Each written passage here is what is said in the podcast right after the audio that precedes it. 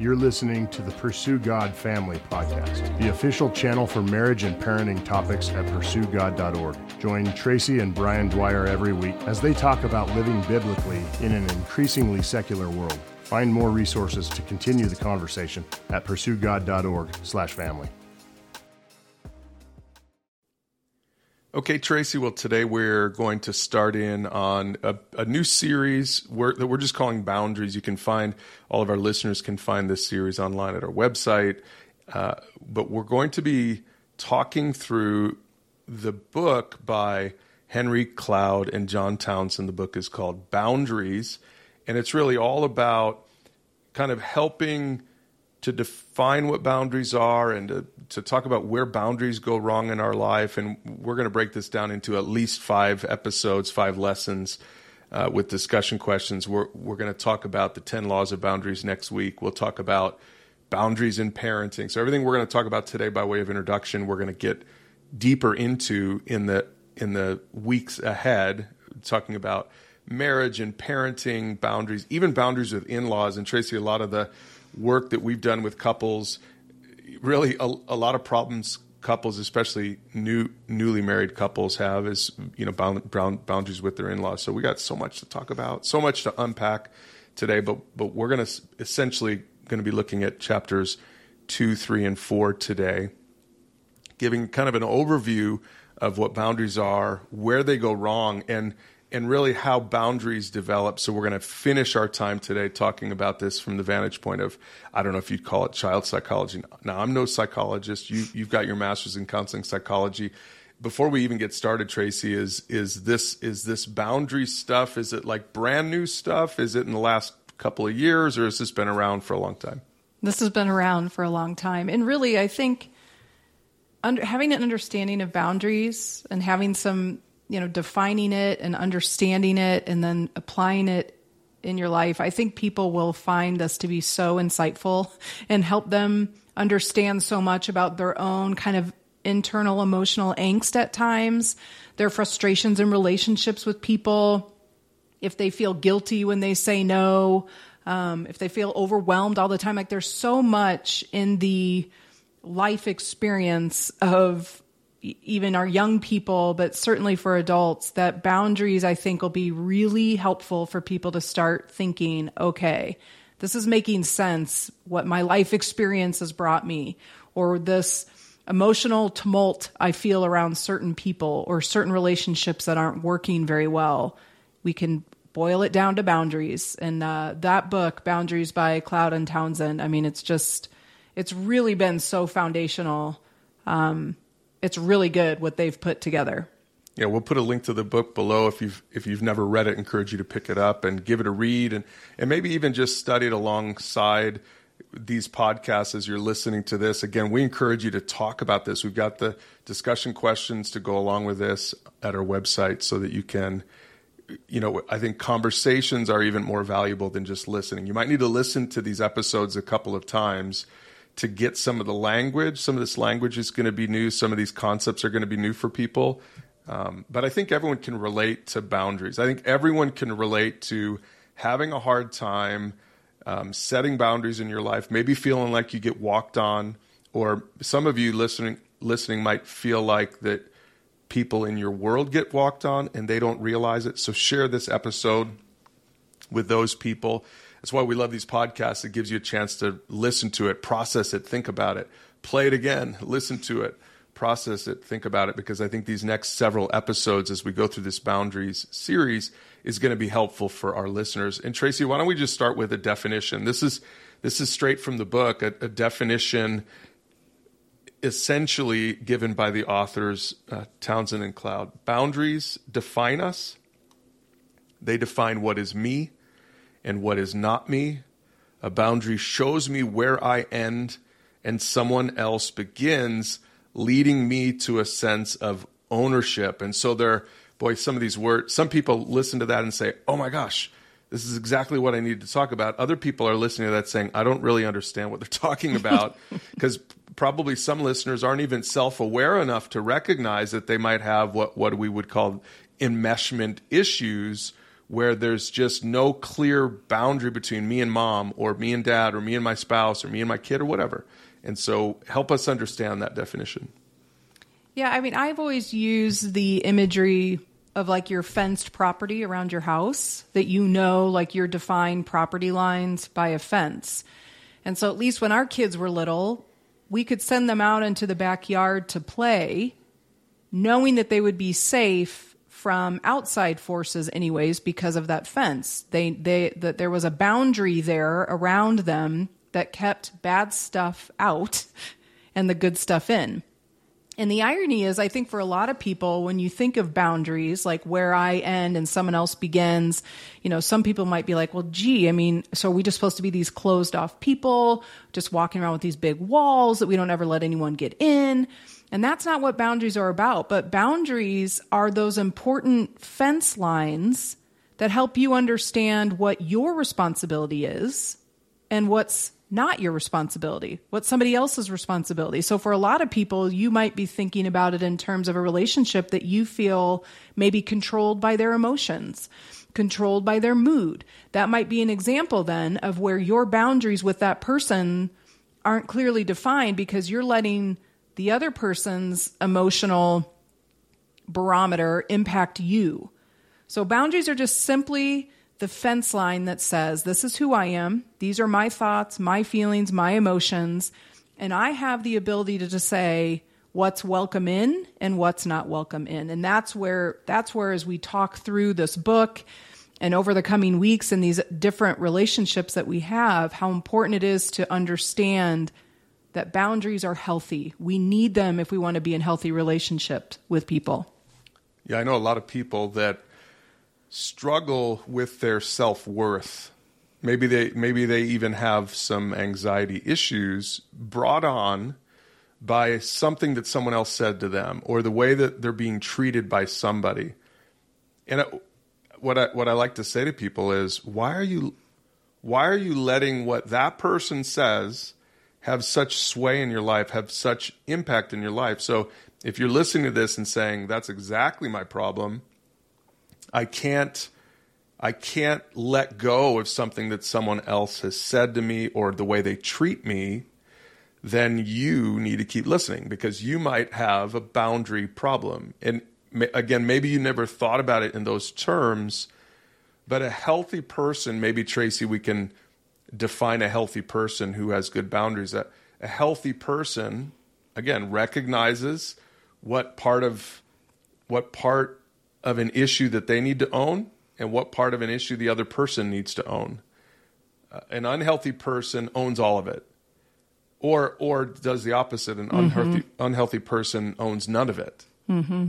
And so, you know, if you think about concentric circles, two or not concentric circles, kind of like a Venn diagram. You see, you have two circles. One represents you. One represents another person you're in relationship with. There, there is going to be some overlap in those circles where you both, you know, that's where you have a relationship. I guess you could say that overlapping section of those two circles is where you have a relationship, and that you know might be bigger for some people, the overlap, and smaller for others people it might even be non existent at all for other people. You don't have any overlap, you don't want any relationship with them. But what we're talking about is recognizing what is in your circle to own and what is in their circle to own. And and it so there's two parts of this is recognize taking ownership in a healthy way for your stuff number 1 but then not taking ownership for their stuff and so as you as people are listening to this I encourage you to think about that which one are you better at are you better at saying that is yours. That is not on me. I'm not going to internalize that. That's your issue. I'm not going to let your words hurt me. I'm not going to let your words damage me because that's your issue to deal with.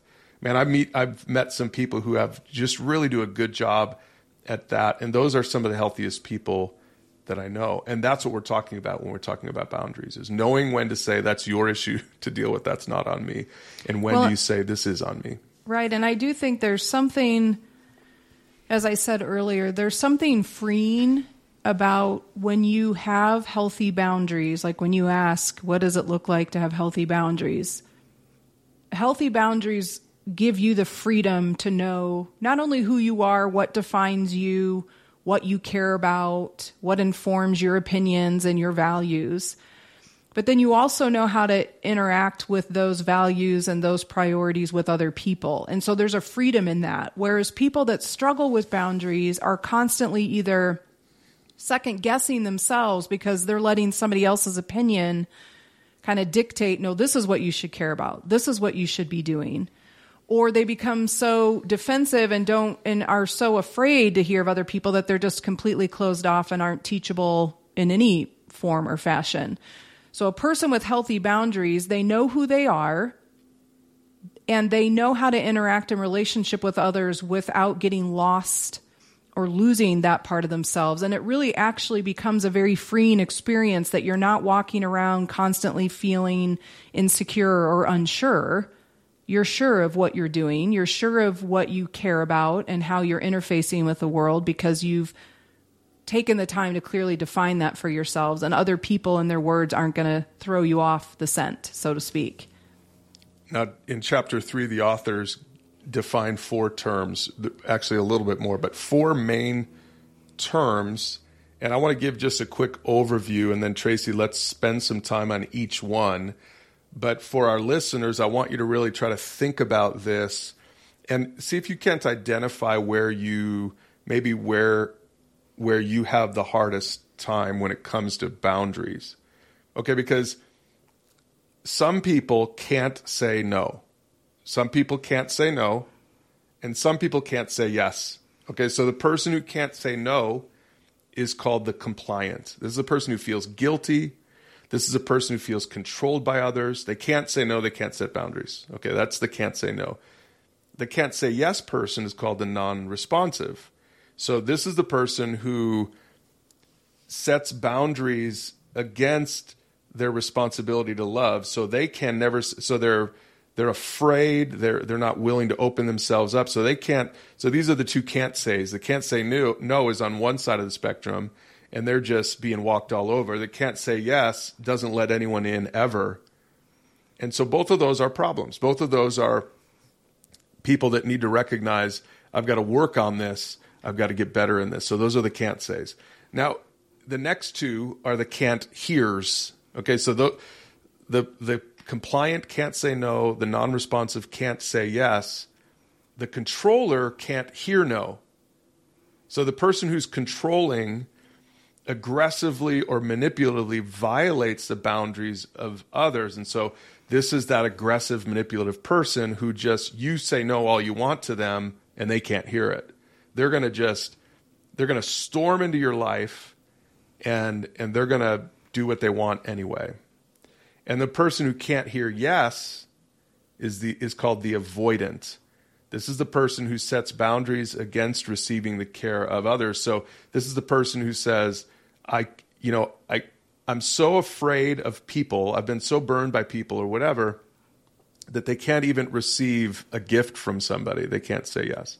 So you've got the people who can't say yes, you've got the people who can't hear yes, you have the people who can't say no, and the people who can't hear no. Again, I, I know people who are just listening to this are saying, okay, that's a lot of information. I'm trying to make sense of it. So let Tracy, let's slow it down now and let's kind of look at each one of those one at a time. Let's talk about the compliant person. The compliant person is the one who can't say no. They can never say no they get walked all over. Talk about that person.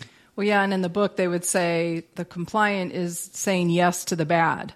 these are these are the people that your boundaries are so unclear that you're like you said, you're just kind of melting into the needs of others. Whatever somebody's asking of you, you're complying. You're going along with it. Doesn't matter if you really want to, doesn't matter if you have time, doesn't matter if you have the emotional bandwidth. You feel guilty if you say no you don't want to hurt their feelings. You don't want them to think you're a bad person. And so you cannot say no to their requests or to their push on your boundaries. And so the compliant person just kind of goes along with it and they get lost in the needs of others.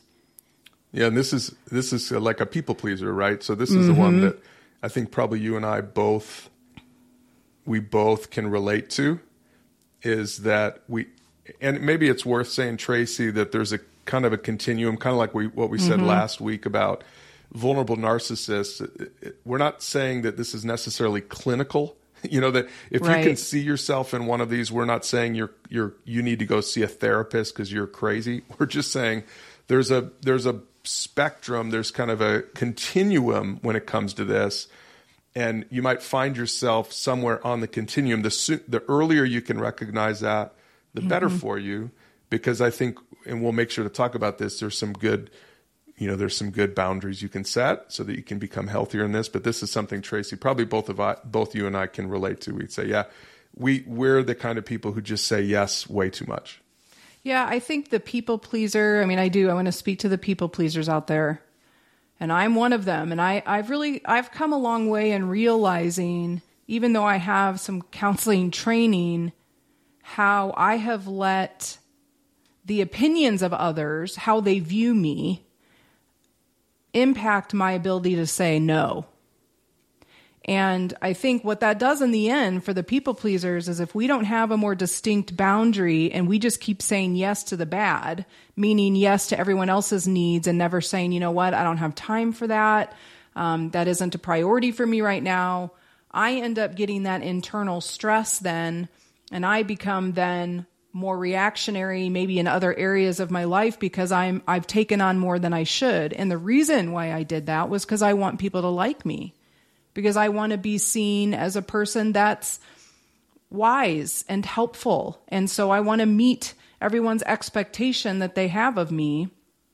And I've come to realize that sometimes well, at the end of the day, it's not about I'm not living my life to please other people or match what they think I should be.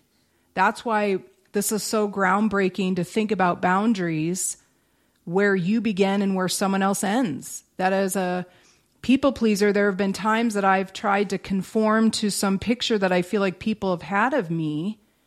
And it's not it's not necessarily what God says he wants for me or what I feel like I need for me. And I've kind of gotten lost in that. And I've said yes to things that I shouldn't have said yes to.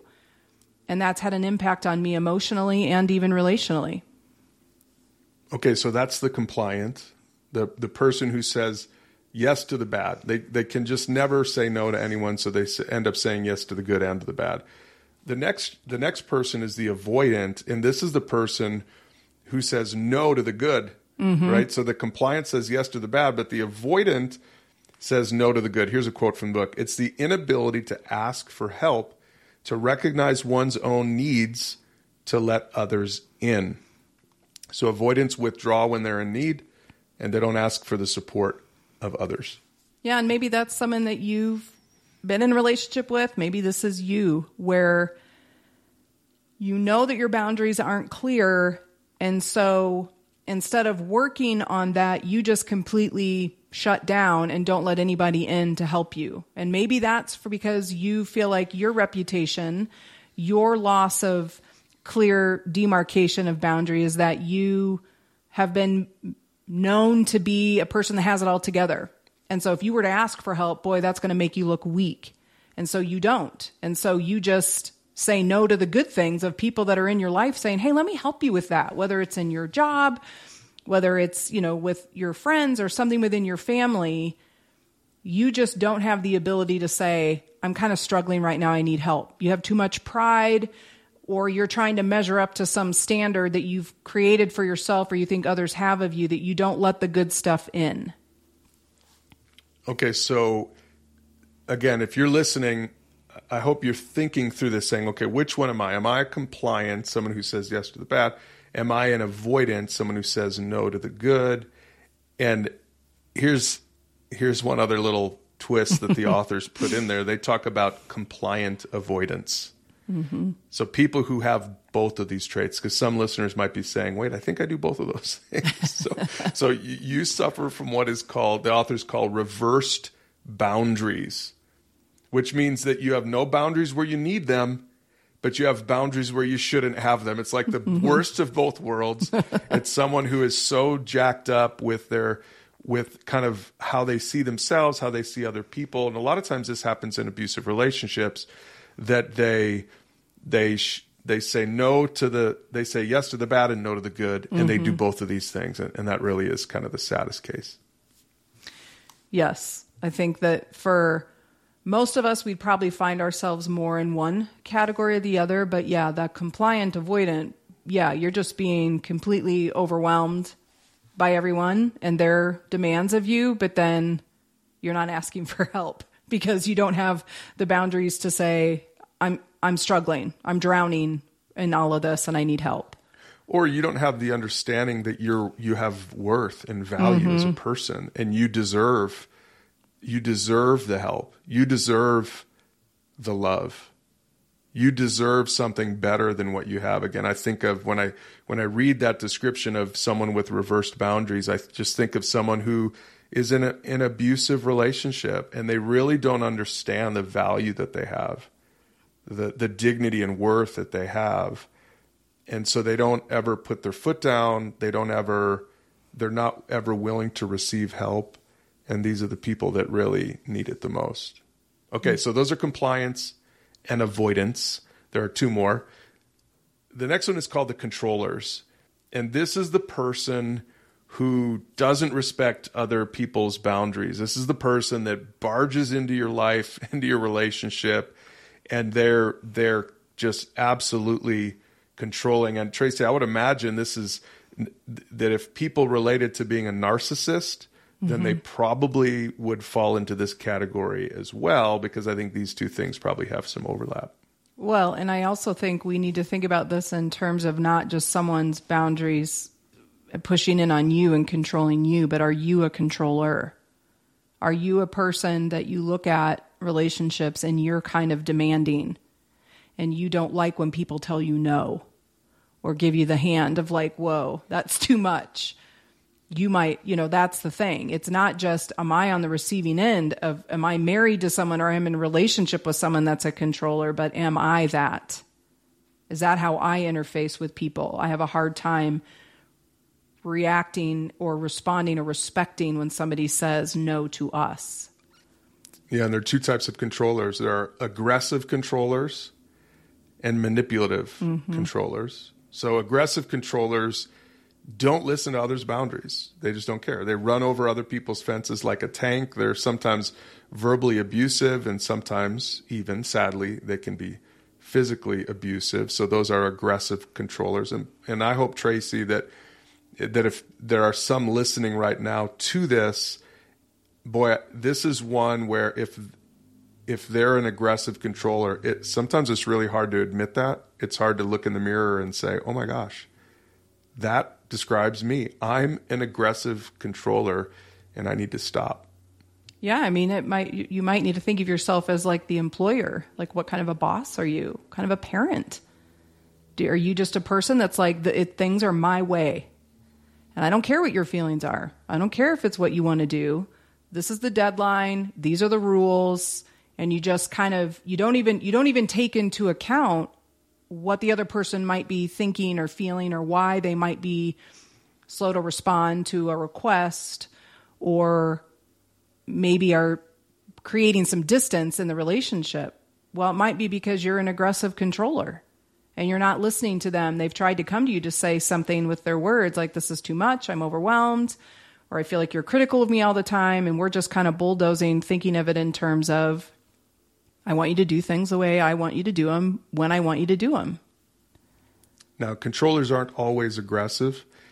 Sometimes they're more subtle, and that's mm-hmm. called a manipulative controller. This is the person who tries to persuade people out of their boundaries. They talk others into yes. They indirectly manipulate circumstances to get their way. They seduce others into carrying their burdens, which means that they probably use a lot of guilt messages. Hmm. Yeah. The guilt messages is probably the more, that's probably the thing that maybe jumps out at people. And again, think of it in terms of, of yourself. Do you, when somebody says no, you know, are we like, oh, but oh my gosh, don't you know how much I need you right now? You know, like we use these manipulative tactics. We try to play to their emotions or or make them feel guilty for saying no because we want them to say yes to our needs. And and the problem with that is we're still trying to control people. We're still invading their fenced yard by saying my needs are more important than your needs. So now maybe I'm not going to be aggressive in the way I request it and demand it of you, but I'm going to now make you feel bad, play to your emotions to still get you to do it my way.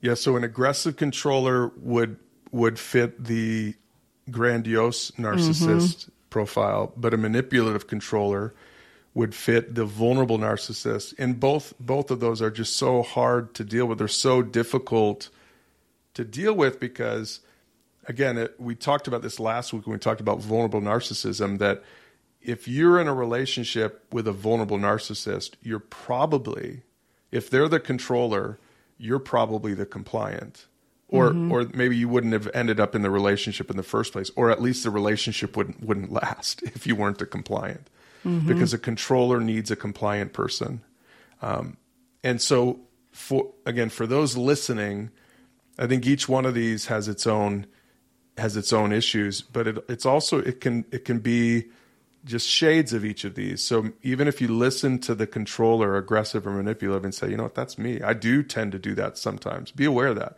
be mindful of that. Maybe even talk with the person that you're in relationship with about that and be honest and say, is that, do you feel that way sometimes with me? And, and then I think you can begin to work on that and, and establish a healthier relationship together. But here's the thing that I think is important to recognize as we talk about boundaries. So as you're thinking about this for yourself, of do I have clear defined boundaries? That if the aggressive controller in your life is trying to demand something that you're able to say, you know what? No. I'm not responsible for your feelings. I'm not responsible for your um, whatever that project or whatever that thing is that needs to get done.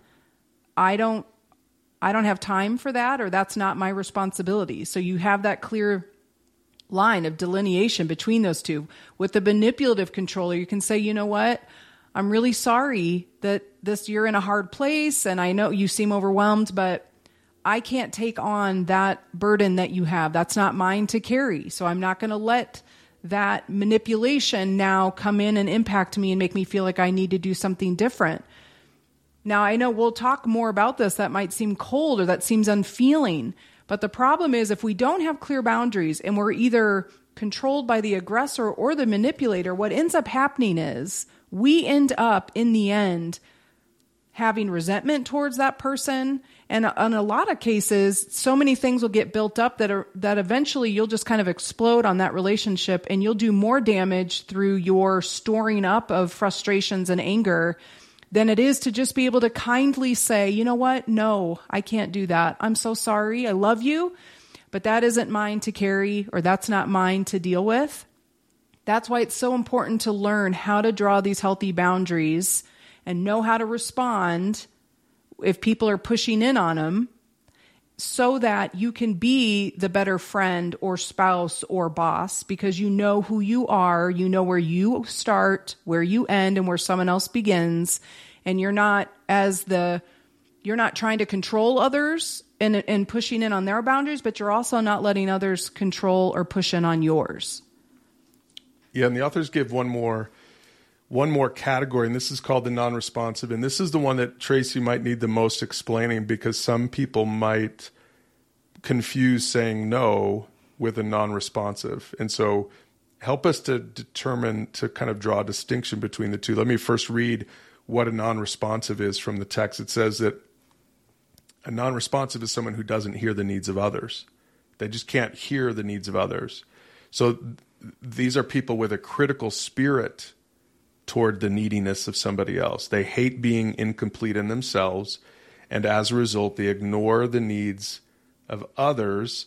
So, this means that they're absorbed in their own desires and needs, so much so that they exclude others. So, again, it's kind of a form of narcissism, mm-hmm. the non responsive, but it's not a it's not a controlling narcissism it's a non-responsive narcissism yeah i mean this is this is what's so hard when we and we'll talk more about this in the future of just you know the, the, environment in which we were raised and just how our sense of self our identity our worth how this has such an impact then on our ability to be in healthy relationships with others. Because the non-responsive is so broken in their own confusion about who they are and who they want to be and how they want people to perceive them and how they want to be in relationship and kind of a self loathing that they can't even see anybody else and their issues or their needs because they're so wrapped up in their own confusion and brokenness. And so it just it really it's actually very heartbreaking for a non-responsive to just you can't even you can't even see the needs of others. So just imagine that that you can't be in a healthy relationship with someone if you can't even if you don't have the bandwidth to see like other people are hurting other people have opinions other people have feelings because you're too you're too wrapped up in your own to see it. Okay so let me summarize one more time. The compliant person can't say no. The controller can't hear no. The non responsive person can't say yes, and the avoidant person can't hear yes. So again, this is chapter three in the in the book called Boundaries. If you want to read that and get more information on that, but think about where you are. We'll come back to this as we continue over these next few weeks as we apply this to marriage and parenting and in-laws and all these different things. But but Tracy, I, let's let's finish this episode by talking about how these problems develop in the first place, and not just mm-hmm. how the problems develop, but then therefore how proper boundaries develop. Because some some people are listening to this saying, "I don't know why, I don't know how, but I have proper boundaries in my life. I've I've been able to." I don't feel like I'm really squarely in any one of those camps. I, I'm pretty good at saying no. I'm pretty good at saying yes in the appropriate times, and but others are sitting here saying, I'm a broken person. I listen to these things and I clearly have problems and and I need some help. And so in chapter 4 the authors talk about how these how these things develop. And and they talk a lot in chapter 4 and this is way way beyond my expertise or really even your expertise mm-hmm. Tracy. So we're not mm-hmm. pretending to be therapists here, but I do think it's important to understand that they're talking about this idea of attachment that attachment is the foundation of the soul's existence. And when, when this foundation is cracked or faulty, then boundaries become impossible to develop over time because when we lack relationship, we have nowhere to go in a conflict. And, and what they talk about in chapter four is, is how your, your early childhood development impacts your attachment to your parents or to you know the people the you know, people giving you care in your life early on. And that some of these boundary problems, especially the ones that you feel like, I don't even know why I have such a hard time with this, maybe there is some issue with maybe you didn't attach so well in the beginning. Now, again, the caveat is we're not therapists, we're not professionals.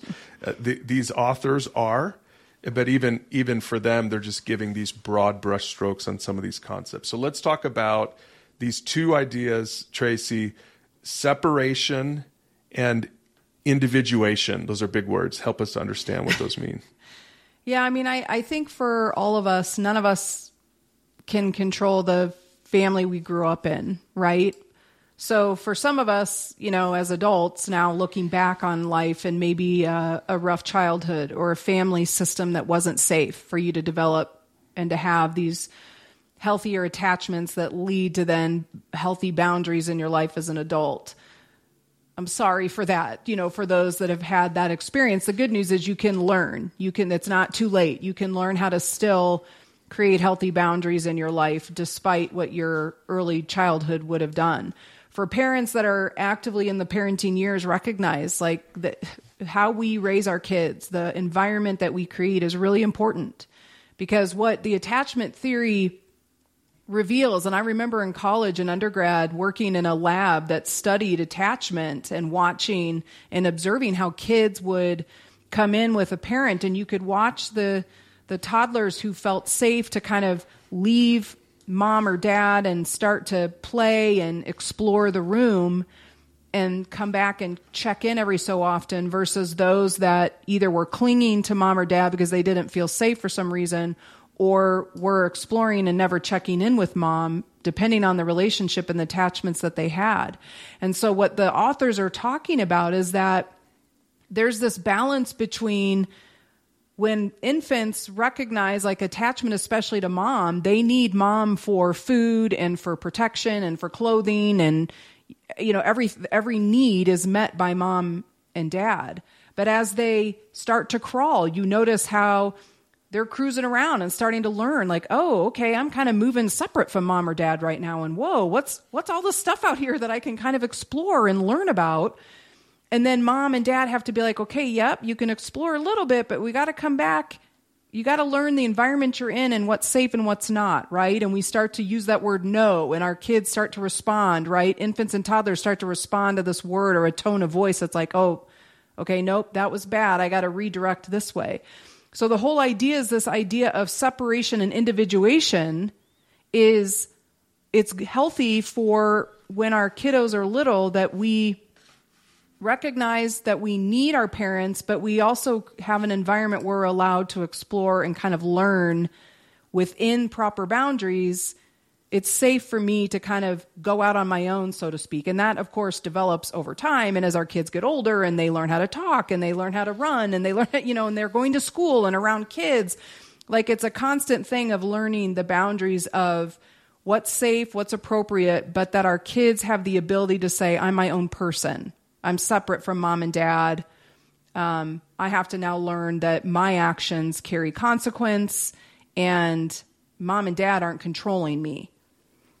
Yeah, and so the authors call this the not me and me experience. So recognizing early on as an infant, recognizing this per, this this perception that my mom is different, that's a different person than me. So if you remember how we started this episode, we talked about the definition of boundaries. Boundaries define what is me and what is not me.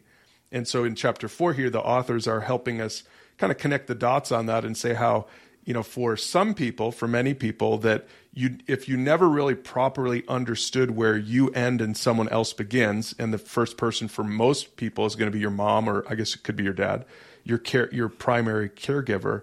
If you don't if you don't develop that early on, then you might end up carrying that into your relationships in grade school and in junior high and in high school, and then, of course, into college and marriage.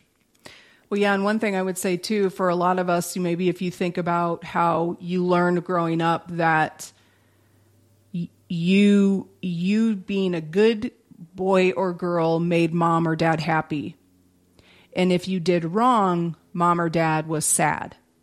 And so for some people, then that's where that the, you could start to see how boundaries get confused or blurred that then you take on this responsibility of saying oh it's on me to make sure mom or dad are happy so i have to perform i have to do i have to do all these things. And the reality is in a healthy family even though certainly our kids can make us proud or can make us sad but we're not putting that burden that it's all about what they're doing or not doing that makes mom or dad happy or sad. So it's that learning how the boundaries of i can't I'm not responsible for your emotional response to things or to your mental health. And for a lot of kids and a lot of families, that gets blurred really fast. And mom and dad put a lot of pressure on kiddos, or kiddos start to feel that pressure.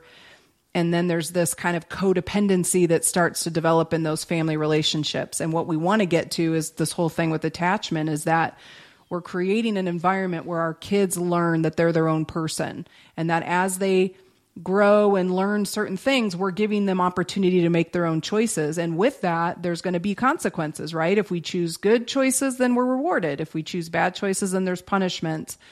But they that we're training our kids from a young age to learn you are your own person, you have to create your own boundaries and I'm not responsible for your emotional response to something just like you can't be for mom or dad. Yeah, and it's so important, I think, for parents to understand this. And again, we'll get into this in greater detail in a couple weeks when we address boundaries in parenting. Because Tracy, isn't it true that if if a mom or a dad um, didn't properly attach to their mom or dad, then it's pretty easy to bring that same dynamic, you know, inadvertently, not on purpose, but it, it's easy to bring that same mm-hmm. dynamic into your parenting. And so then you kind of pass this dysfunction on through the generations because nobody ever stops to think about hold on a second what's the proper healthy way for me to attach to my children, even if my parents didn't have a healthy way of attaching to me when I was a kid. Yeah, it really is. Uh, yeah, you have to be able to. There has to be a level of, um, well, I mean, again, just in parenting, you know, if you're if you're not a healthy parent, what you're passing on to your kids, and that you're trying to, you know, meet your emotional needs or lack of feeling a sense of self-worth in your kids or it just it can get messy really fast. And that's why like you know there's so much to this. We we can't do justice to it in in one podcast i do really encourage people to read the book and to be thinking about it and be having conversations with people as you kind of process your own growing up how you feel like you formed your boundaries where you feel like maybe your boundaries are not clearly defined because it, it'll be informative to look back and be like, okay, yeah, I see how my relationship with my mom has not exactly been healthy. We, we, I've been too dependent on her or she on me for different reasons. Um, and it's not too late to start saying, okay, how do I start to develop healthy boundaries moving forward? Yeah, the authors, we, we won't get into it now, but we will in a few weeks when we cover this for parents. But they talk about these three stages as as kids learn how to separate and individuate. Stage one is hatching. Stage two is practicing. Stage three is rapprochement. Again, you can read chapter four to learn more about it, or just make sure to tune in in a couple of weeks. But basically, it's it's all kind of leading to the this this this important word. And let's finish with this, Tracy. The, this important word when it comes to establishing boundaries, and the word is no. N O. and really what what happens is is kids are learning how to use the word in these early stages in their early childhood and the parents response to that is so important the par- how the parents respond to no is so important so again we'll talk about this in a couple weeks for parents but for t- for today at least maybe you can think about this in your relationship with your parents because Parents have two tasks associated with no. Here's what the authors say. First, they need to help their child feel safe enough to say no. So you can't be someone who doesn't hear a no from your kids. Now, you're still the parent, they're the kid, they're not in charge, of course, but you need to create a safe space for them to say no.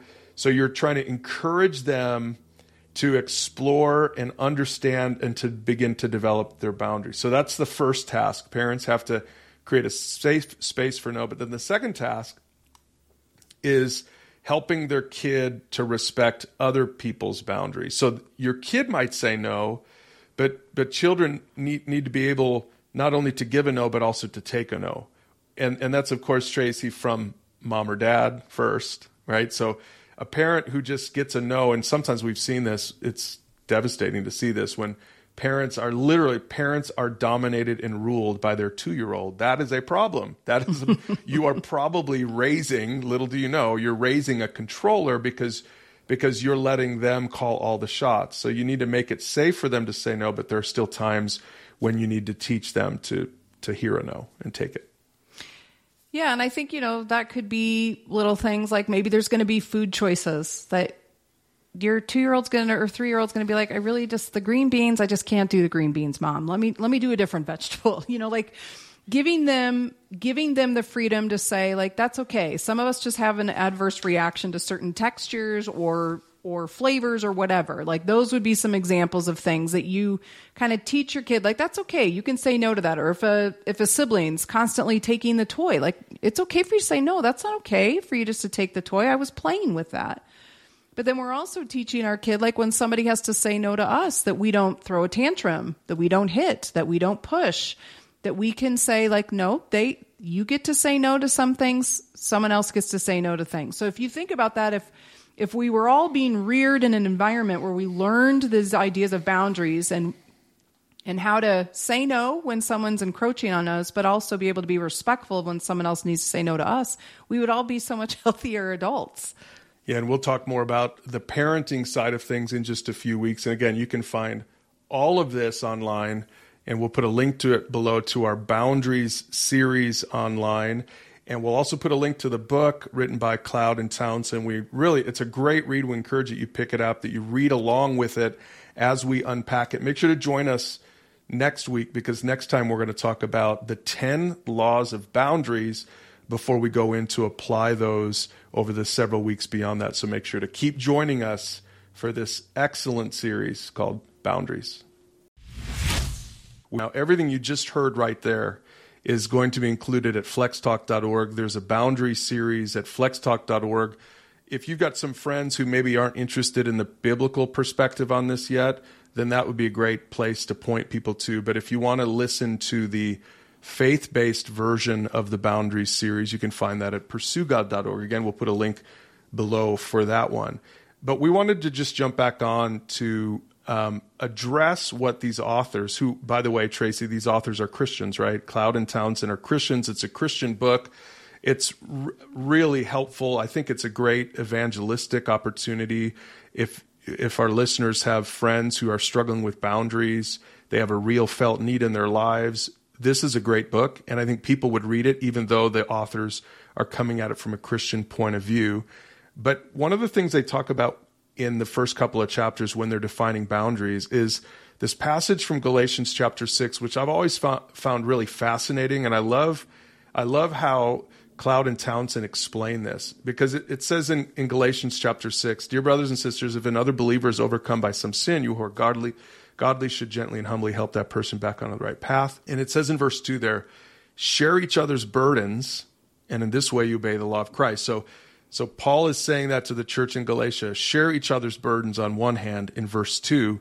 But a lot of Christians find it really confusing that in verse 5 it says, For we are each responsible for our own conduct. So it's like it's like Paul has these two things going on that if you don't really understand the context for this passage, you might think it's a contradiction in the Bible. It's not a contradiction. And the authors do a good job explaining this. They're, they're saying, look, what what's happening here is it's showing the kind of the me and not me uh, side of things.